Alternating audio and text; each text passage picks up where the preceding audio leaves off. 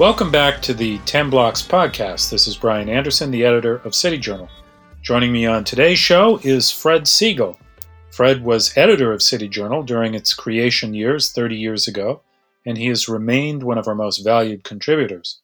He's been a senior fellow at the Manhattan Institute for many years. In his academic career, among other appointments, Fred has taught history and humanities at the Cooper Union, and since his retirement, has, he's been a scholar in residence at St. Francis College in Brooklyn. Fred Siegel is the author of a number of important books, including one of the great books ever written on the American city, The Future Once Happened Here New York, D.C., L.A., and the Fate of America's Big Cities, a book that has been a big influence on us at City Journal in the way we think about the trajectory of recent American history. The Prince of the City, Giuliani, New York, and the Genius of American Life was uh, another book. Uh, that one looked at the remarkable turnaround in New York under the Giuliani mayoralty. In 2014 appeared The Revolt Against the Masses How Liberalism Has Undermined the Middle Class. But his latest book, and the reason he's joining us today, is called The Crisis of Liberalism Prelude to Trump. It's published by Telos Press and you can find it on their website, Amazon, or wherever books are sold. So, welcome, Fred. Oh, thank you. Fred, your book is a history in many ways of our current moment, the culmination of trends that emerged in full force during the long 1960s, as you call them, uh, but that in fact originated much earlier.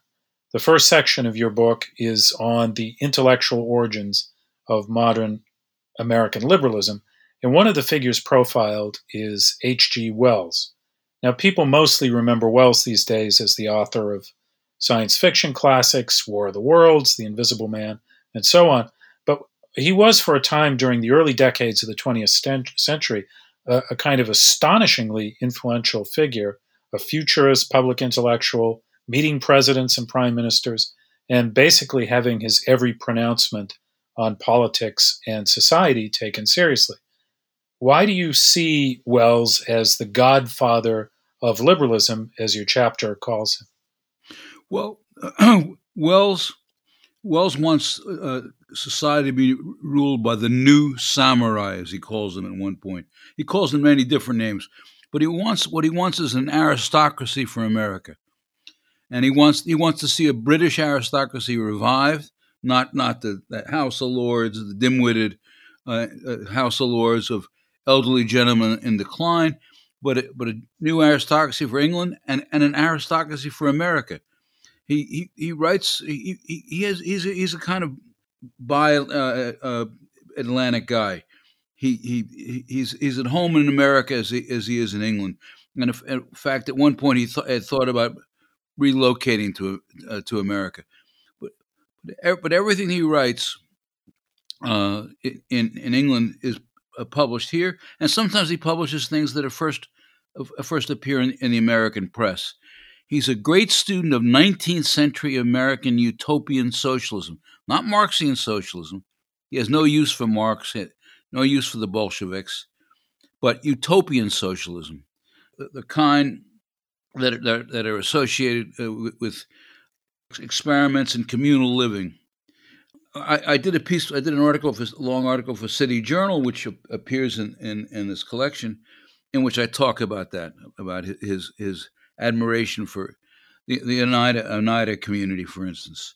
Uh, best known known now for place, but once upon known for their communal experiment. Um, but you know, in Wells's case, Wells, um, you say, wanted to establish a kind of uh, aristocracy, a new samurai class in the United States. Uh, but this was, would not be an aristocracy based on hereditary basis, right? No, it would be an aristocracy of merit. It, so he, he, he, saw the emerging class of, of, of scientists as people who were des- destined to rule in the long run uh, experts. Well, we, we, we have a touch of that today when when you know, when Joe Biden says whatever the experts tell him, he'll do. That's the kind of thing we're talking about. So the connection in the case of Wells is with today's liberalism is really a, a kind of uh, a contempt for democracy, you might even call it, or no, it's host- he's hostile to democracy. Right. He's hostile to democracy, uh, but but Wells is not alone. All the founding fathers, so to speak, of modern American uh, liberalism have this hope. Uh, Herbert Croly, the, the fellow who creates the New Republic, right? People don't really remember or read Croly, but he too was was very influential in the early part of the century, right? Yes, very. Croly, more than any other individual, creates modern liberalism. And, and Croly's objection to, to America is it's not French enough. Croly's roots are intellectual roots. There's a, a long story I won't I won't I won't bore you with. His intellectual roots are, are in, in French in, in Auguste Comte. I'm mispronouncing the name. I'm sure as I mispronounce all French names, even when I lived in France. um, the rule of experts that's where he places his hopes. Uh, Croly places his hopes. Croly, at one point, is a great admirer of Mussolini. He thinks Mussolini is, is bringing that to Italy, and he's revive he's reviving it. No, he he changes his mind. He's not a fascist, but he's but he's most definitely an admirer of of, of, of Mussolini. Uh, Randolph Bourne, uh, who wrote for the New Republic, very thoughtful, uh, uh also a, a, an admirer of of, of French neo fascist trends. He, he died before fascism comes full born. Another person who, who, who fits in this mold is literary, literary critic and wit H.L. Mencken.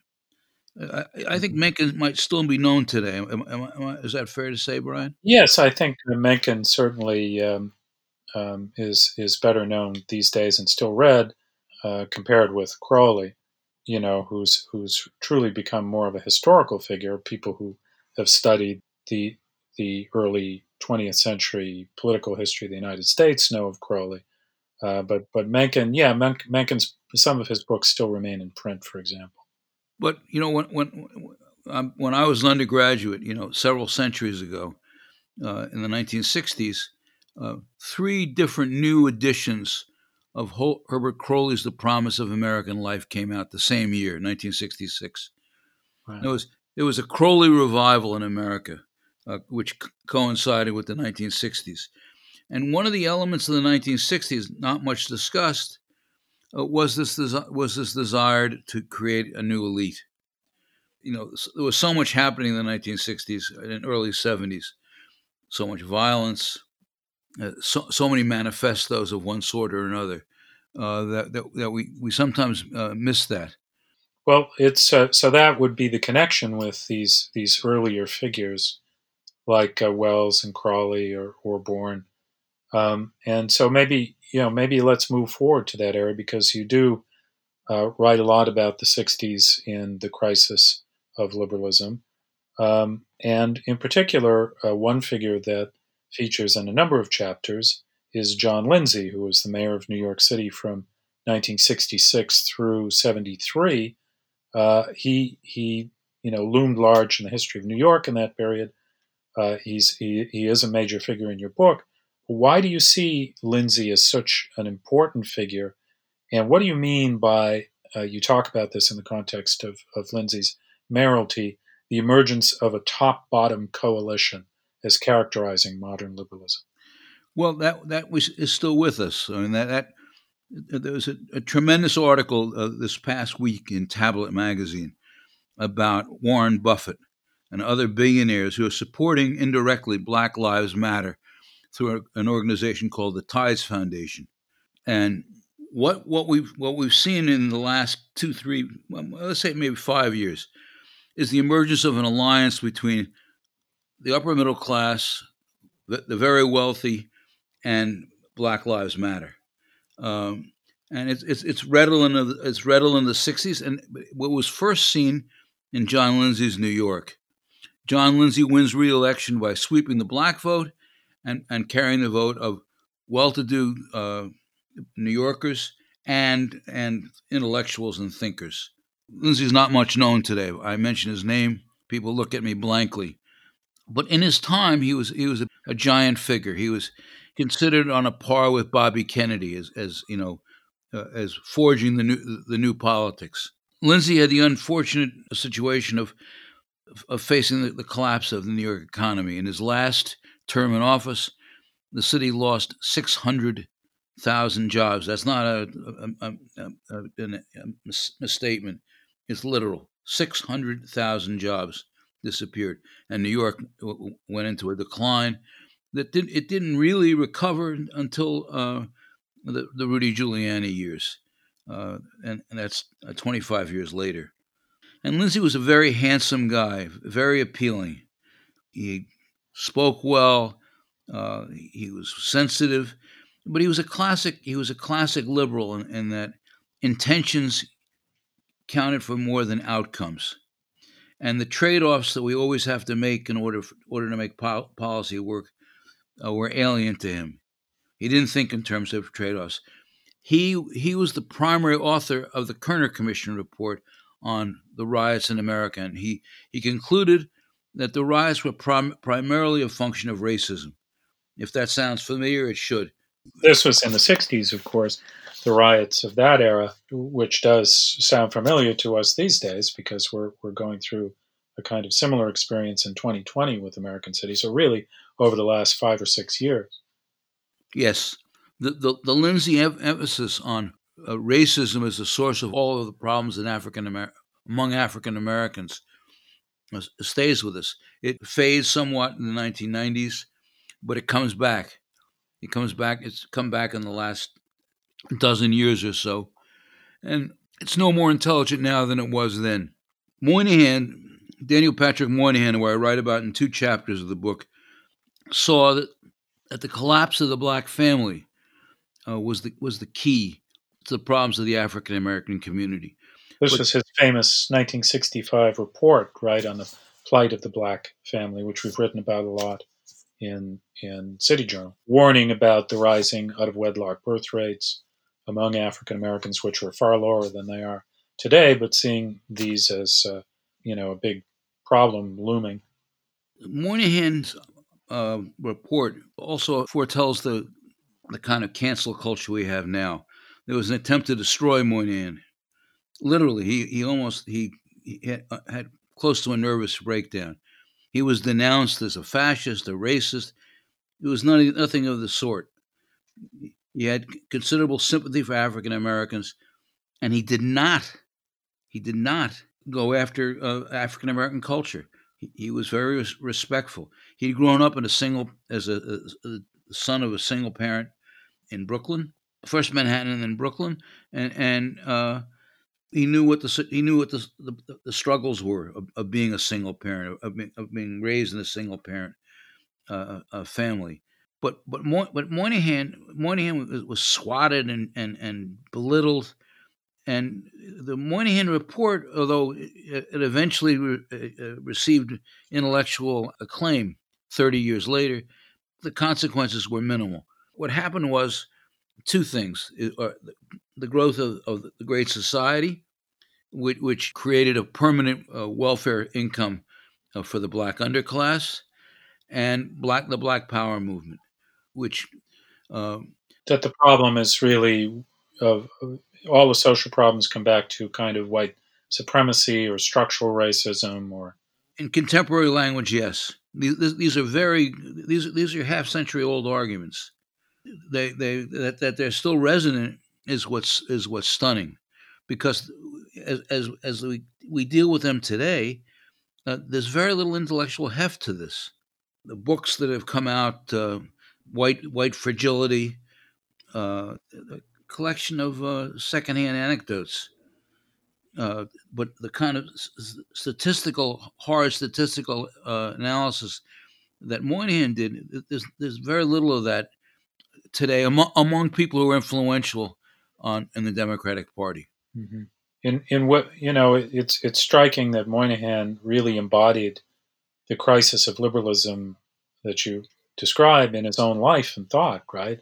Yes. Uh, he was he was a lifelong Democrat. He was very deeply hurt by the accusations uh, that he was a racist after his report came out, um, and it perhaps influenced the way he he addressed issues of poverty and culture and, and race later in his uh, career, right? Yes, yes. He, he, he played around with the idea of he went to work for Nixon in a in an odd an odd alliance. Uh, he went to work for Nixon and he started talking about a guaranteed national income. Um, it didn't fly. The, the, the economics didn't fly, and it, was eventually uh, shot down. It never it never really took off. But Moynihan Moynihan was was a presence uh, on on on this, this the intellectual scene. He was a senator who the joke was had read more books. Excuse me, had written more books than most other senators had read. He, he wrote he wrote books on a variety of subjects. Intelligence. He wanted to abolish the CIA. Mm-hmm. Uh, long before the current attempt, uh, or attempt five years ago, by the CIA and the FBI to take uh, Trump down in a coup, he wanted he wanted to bring the, the CIA to an end. He thought they were they were incompetent. Right.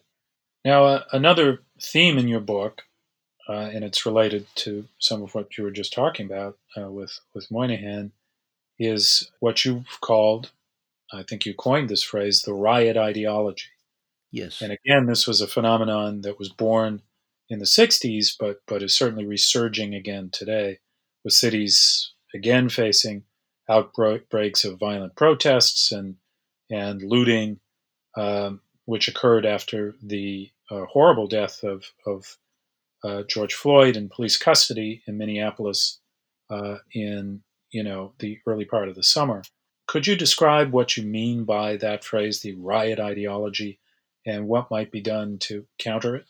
Well, what the riot ideology said was that rioting was a legitimate bargaining chip. That uh, people who were not being given their due uh, were right to to go into the streets, uh, right to riot, right to loot, and that the upshot would be that they would be uh, rewarded, so to speak, uh, rewarded by funds from Washington, uh, and and it, it, that story hasn't changed. I mean, essentially, uh, there, there, are many Democratic governors in, in, states that are now locked down: New York, New Jersey, California, Illinois, uh, that that are, are, are counting on a Biden presidency uh, to bail them out. House Speaker Pelosi is had had a bill that where about six hundred billion dollars would have been sent to uh, failing cities. What what's different this time is, is, that is that the ethnic populations of the cities, which, which stood firm against the riots in the 1960s and 70s, that population is no longer there. It's been replaced by an immigrant population which is not politically engaged the upshot is is that the opposition the, the opposition to uh, defunding the police uh, doesn't have the, the heft the heft that once once would have had. Another irony here is that if you look at the group in Minneapolis most opposed to defunding the police, it's African Americans because they're they're most most undermined by the rise in crime. Yeah, it's it's striking. And it certainly, we do see this uh, idea that rioting is a legitimate response to dissatisfaction with policing or to inequality, or there's just been a wave after wave of that this year.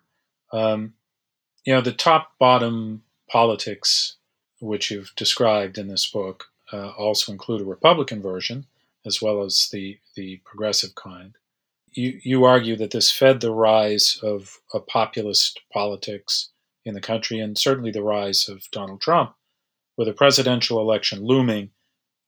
How do you see the future of that kind of populism in American politics, whatever the outcome of this election is? Brian, it's hard to say since uh, the people I know who, who are uh, supportive of Trump uh, have gone quiet. Uh, they've gone silent. They, they, they know that they'll be mocked, reviled if they voice uh, openly voice their support for Trump. So so I, I, I just I, I, I don't know. I, feel, I I'm I'm personally at sea. My my suspicion is that on election day, Trump will win at the ballot box by a reasonable margin. But having watched this happen in California, I, I, I, I see how it works now. The Democrats will be given a target for the number of votes that need, need to be attained or manufactured in, in the coming weeks. And depending on how much time they'll get, and this this will be something that will finally be adjudicated in the courts, um, they'll, they'll narrowly win. And that will put us in a constitutional crisis. Uh, that's that's that's what I anticipate. I, I I may be completely wrong. Well, we'll see soon enough. It, it is certainly going to be a tumultuous period. Now, in fact, you you describe America as descending into a kind of soft civil war in this book, uh, and uh, you, you do look at the political landscape right now and see something very close to that. You know, another another theme though of this book, and, and I'd like you to talk a little bit about this, is just the contribution of uh, the university world to uh, the developments that, that you detail in the book. You know, you've been an academic for, for a long time, um, many years as a teacher. What's your take on what's going on in the university today with this speech suppression and the, you know, the woke students? how much is that contributing to this this uh, soft civil war climate that we're we're experiencing in national politics? It's it's an it's an expression of, of the soft civil war. Um, the universities have, have, done everything they can to sabotage themselves. Uh, they're, they're, they, when I when I talk with, uh, it's hard to talk in groups at this point because of the because of COVID. People, now I'm talking about older people my age uh, grandparents, parents, uh, they've lost all uh, respect for the universities. There's no pretense. If they they want their they want their children to get or grandchildren to get uh, a, a, fine degree from a fine college, but not because they, they think that they're, they're learning anything of substance, but because they think it'll be a, a ticket into the upper middle class. So I, I, think I think academia is in a, in a very bad place. But let, speaking of academia, let, let, me let, let me speak to the, the one academic uh, who probably had more influence on this than anyone else, and, and, I'm not referring to Herbert Marcuse. I'm referring to Richard Hofstadter. Mm-hmm. And you have an excellent chapter in this book on Hofstadter's uh, legacy. Yes, Hofstadter was a, a, a brilliant historian. Uh, although he didn't do any work in the archives. He was he, he really uh, took secondary works and, and molded them into imaginative interpretations. Uh, he he wrote an essay in 1970 excuse me 64 called "The Paranoid Style," and it came out just at the time Goldwater was was collapsing, and it it it's, it seemed like a revelation. The argument was that the, the reason Goldwater failed so badly in 1964 uh, giving Johnson a landslide and setting into motion the things we just talked about, like the Great Society and Black Power. The reason for this was that, that the people on the right imagined uh, uh, enemies. Uh, they, they conjured they conjured up threats that didn't really exist. This this was the paranoid style, but the the essay "The Paranoid Style" is widely quoted today. I mean, if, if you if you someone doubts me, go to Google, write in Hofstadter, the paranoid style, and you'll see hundreds of entries will come up. But the paranoid style is no longer just on the right. It, it's it's alive and well on the left. Part of what we call uh, woke liberal liberalism, if, if, liberalism it be, I don't I don't I don't consider what we have today liberalism. Liberalism had its full had its, had its flaws, but it was in favor of vigorous debate it was in, fa- in favor of free inquiry. What, what we have now is something that, that approaches a religion, uh, mm-hmm. a revealed religion. Uh, to be woke is to, to be to be given the, the sacred truths, but they're not not sacred in in in, in the traditional sense. Let's let's say secular truths uh, that that have to have to be respected, have to have to be bowed before and, and certainly no respect for open debate or, or freedom of speech even you know i think it's it's true that the the kind of woke uh, progressivism we're seeing today gets angriest in some ways at people who would still regard themselves as traditional liberals in that more old fashioned sense of believing in the free exchange of ideas. Unfortunately, those kind of liberals are dying off. Mm-hmm. Uh, you, you, might have noticed recently the, the death of Stanley Crouch. Right. Uh, Stanley Crouch was, was somebody who was close to City Journal, you know, used to come to our events, a really dynamic figure. Great, uh, great writer on jazz music and, uh, you know, an enormous personality. yes, I, I would agree. I would agree with all of that, and and and someone not afraid uh, to, to, criticize uh, his fellow African Americans if he if he thought they were speaking nonsense. And mm-hmm. so he, he famously went after uh, Harvard law professor Derek Bell, who's the founder of critical race theory, which harkens back to the, the assumptions of the 60s. The problems of African Americans are all, are all really just the problems of, of whites. The, the, the upshot of this is, is going to be greater separatism. I, I don't mean just black separatism, I mean whites will, will say nothing, but just keep their distance. Well, we, we could certainly see uh, that development uh, um, beginning over again over the last several years and uh, and gaining intensity in this very difficult 2020. Um, a final question, Fred, would be sure. about 2020 and and about uh, New York City, where City Journal is located, where you've been, you know, a longtime New Yorker. I think it's fair to say that New York was was one of the hardest hit places in the world. Certainly, one of the hardest hit cities uh, by the pandemic, and then the subsequent lockdowns and urban unrest. And now, for the first time in a long time, and this preceded the pandemic, the city is starting to see uh, rising uh, violent crime rates. How do you see the near term future of New York? We have a mayoral uh, election uh, on the horizon. What's the city going to look like uh, in two years?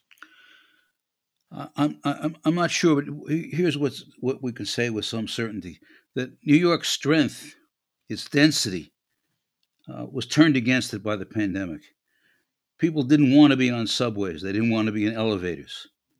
And so Midtown is, is, is a ghost town. Mm-hmm. Uh, even now, it, you know, the, the, some slight rise in, in bus ridership, uh, uh, actually more than a slight ride in bus ridership, uh, and, and but only a minuscule ride in subway ridership. Uh, and, and the trains, the commuter trains that come into New York are running at about 20% of capacity.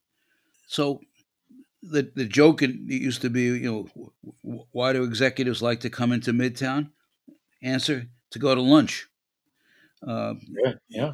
Place where you socialize over great food. There were marvelous restaurants. All those restaurants are closed down. Broadway is closed down. There's the, the, the chances of Broadway reopening anytime soon are, are, are slim.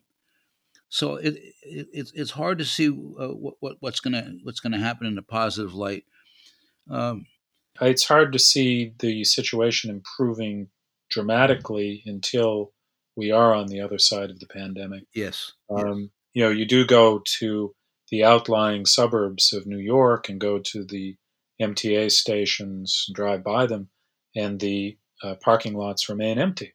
Yes. Uh, so the commuting population is working remotely now, um, and they haven't come back into the city for those lunches and for those events, and and a lot of their companies are looking at the situation. And We're able to function with everybody working out of the office. So there's going to come a moment where there's going to be a pretty significant impact, I think, on commercial real estate. Uh, you know, so the quicker the quicker we we can find ourselves victorious in this battle against the pandemic, the better for a place like New York, uh, which is, as you describe, a very dense city that much of its energy is based on people just coming together and that's been turned against it. You're you're absolutely right. Uh, what about you know the political dynamic though in the city? Do you do you think uh, post Blasio we're going to see uh, greater concern again for for the crime problem, um, or has the city moved in a more progressive direction? Well, I, I don't know. What, you know, progressive doesn't mean what it once did. It, it, right. Because these, these I, I, wrote a piece actually for City Journal entitled uh, uh "Progressives Without Progress." The rhetoric about uh, wokeism has very little to do with, with what we tr- traditionally thought of as, as progress. It has to do it has to do with power. The woke elite is is aligned in New York with the African American poor and Puerto Rican poor. Uh, Puerto Ricans who left New York have done fairly well. Puerto Ricans who stayed here have sunk into the slough of, of, of long term poverty. So, what's going to happen here? Our current mayor is couldn't be more dysfunctional. Uh, he's he's high most of the time. uh, I, I, don't say this as sarcastically. I, I, I, just I happen to know uh, people he deals with, and they, they say this quite openly that he, that he's he comes into their their shops high. He's smoking constantly smoking weed. The governor um, was responsible for the for the death of probably it's hard hard to say what the numbers are somewhere between six and ten thousand Cuomo because of the the requirement to send elderly people who had gotten sick from COVID, who weren't uh, in immediate risk of death, back into nursing homes. Right, that this is now widely seen as as having been one of the big drivers of the early uh, death rates uh, in America, which thankfully have flattened out. You know, things things are not that bad, but that original period, there were a lot of unnecessary deaths because of that, for sure no question. And, and Cuomo has a book out this week uh, describing his heroic triumphs. Or he, he he just wants thinks he can lie his way through this, and he, he probably can. He's not been held to account. The the, the networks uh, laud him. I have friends who who think think he's a great governor. When we get to this question of the nursing homes, the ones who are more rational say yes, he made a mistake, but you know no big deal. And if, if you were cynical, uh, you, you'd, you, you'd think that you think that Obama's tilt toward eugenics uh, was coming to the fore uh, under Cuomo. It is a, um, a situation and a, um, a, political scene that's uh, that's frustrating, but uh, I think anybody would benefit for understanding the trend trend lines of America um, America's politics uh, by reading this marvelous book, The Crisis of Liberalism. Um, I want to thank you, Fred, very much for stopping by to discuss the book. Again, it's called The Crisis of Liberalism Prelude to Trump.